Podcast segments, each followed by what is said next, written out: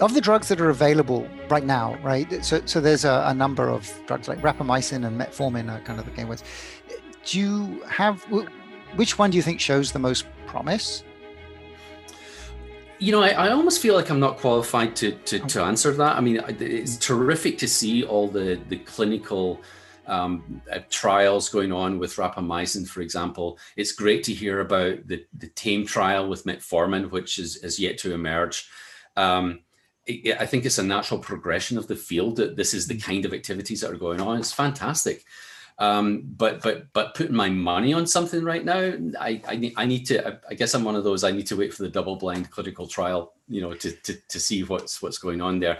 Now, I will say this: mm. I think that interventions that we know target aging processes have incredible potential. Mm.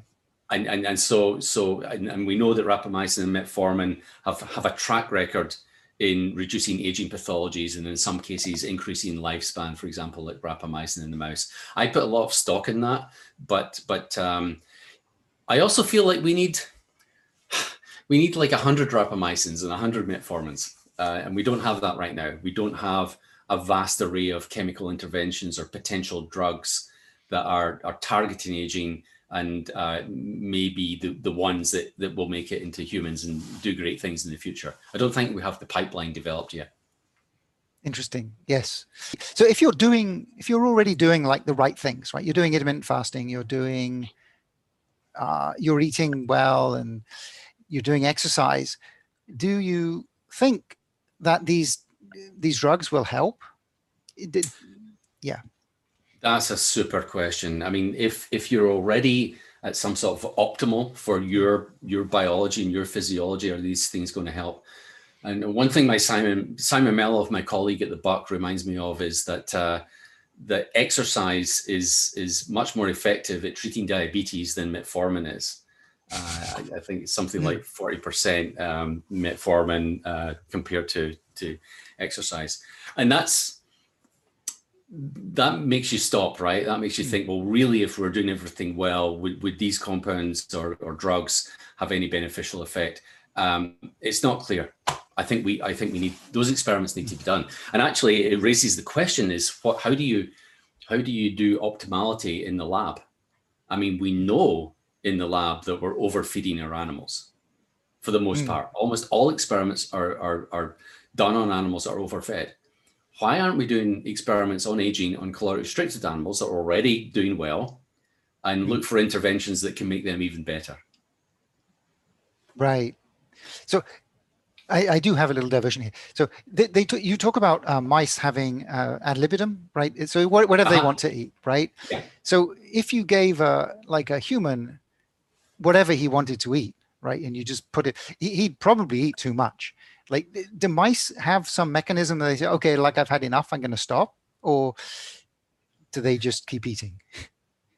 Well, we know that humans do. Yeah, that's right. That's what that was yeah. my point. Yes. Yeah. No. It, it, but I mean, clearly, um, uh, you know, work by Sachin Panda and others have, have really emphasized just how frequently we're eating and and the potential downsides of that. I mean, with, with the mouse, the very fact that the, the their entire fundamental metabolism and life history changes when we reduce the calories suggests that they're eating too much, that they're eating beyond their, you know, that satiety is is not sufficient to give them the benefits that they could have if they didn't eat as much.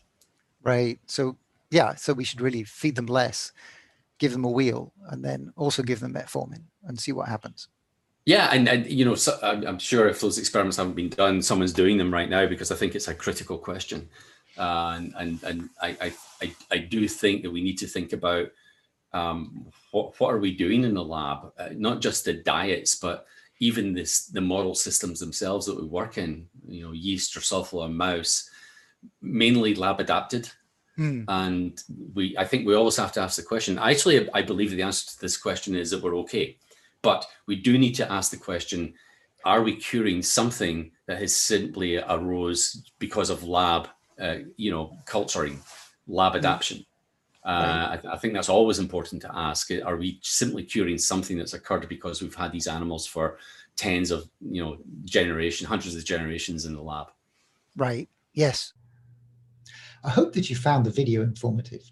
Please do hit the thumbs up buttons and subscribe to our channel and hit the bell button and choose all for any new video release notifications. It encourages us to continue to create more videos about anti-aging and extending healthy lifespan. Thank you so much for your kind support. I wish you all well and will speak to you again soon.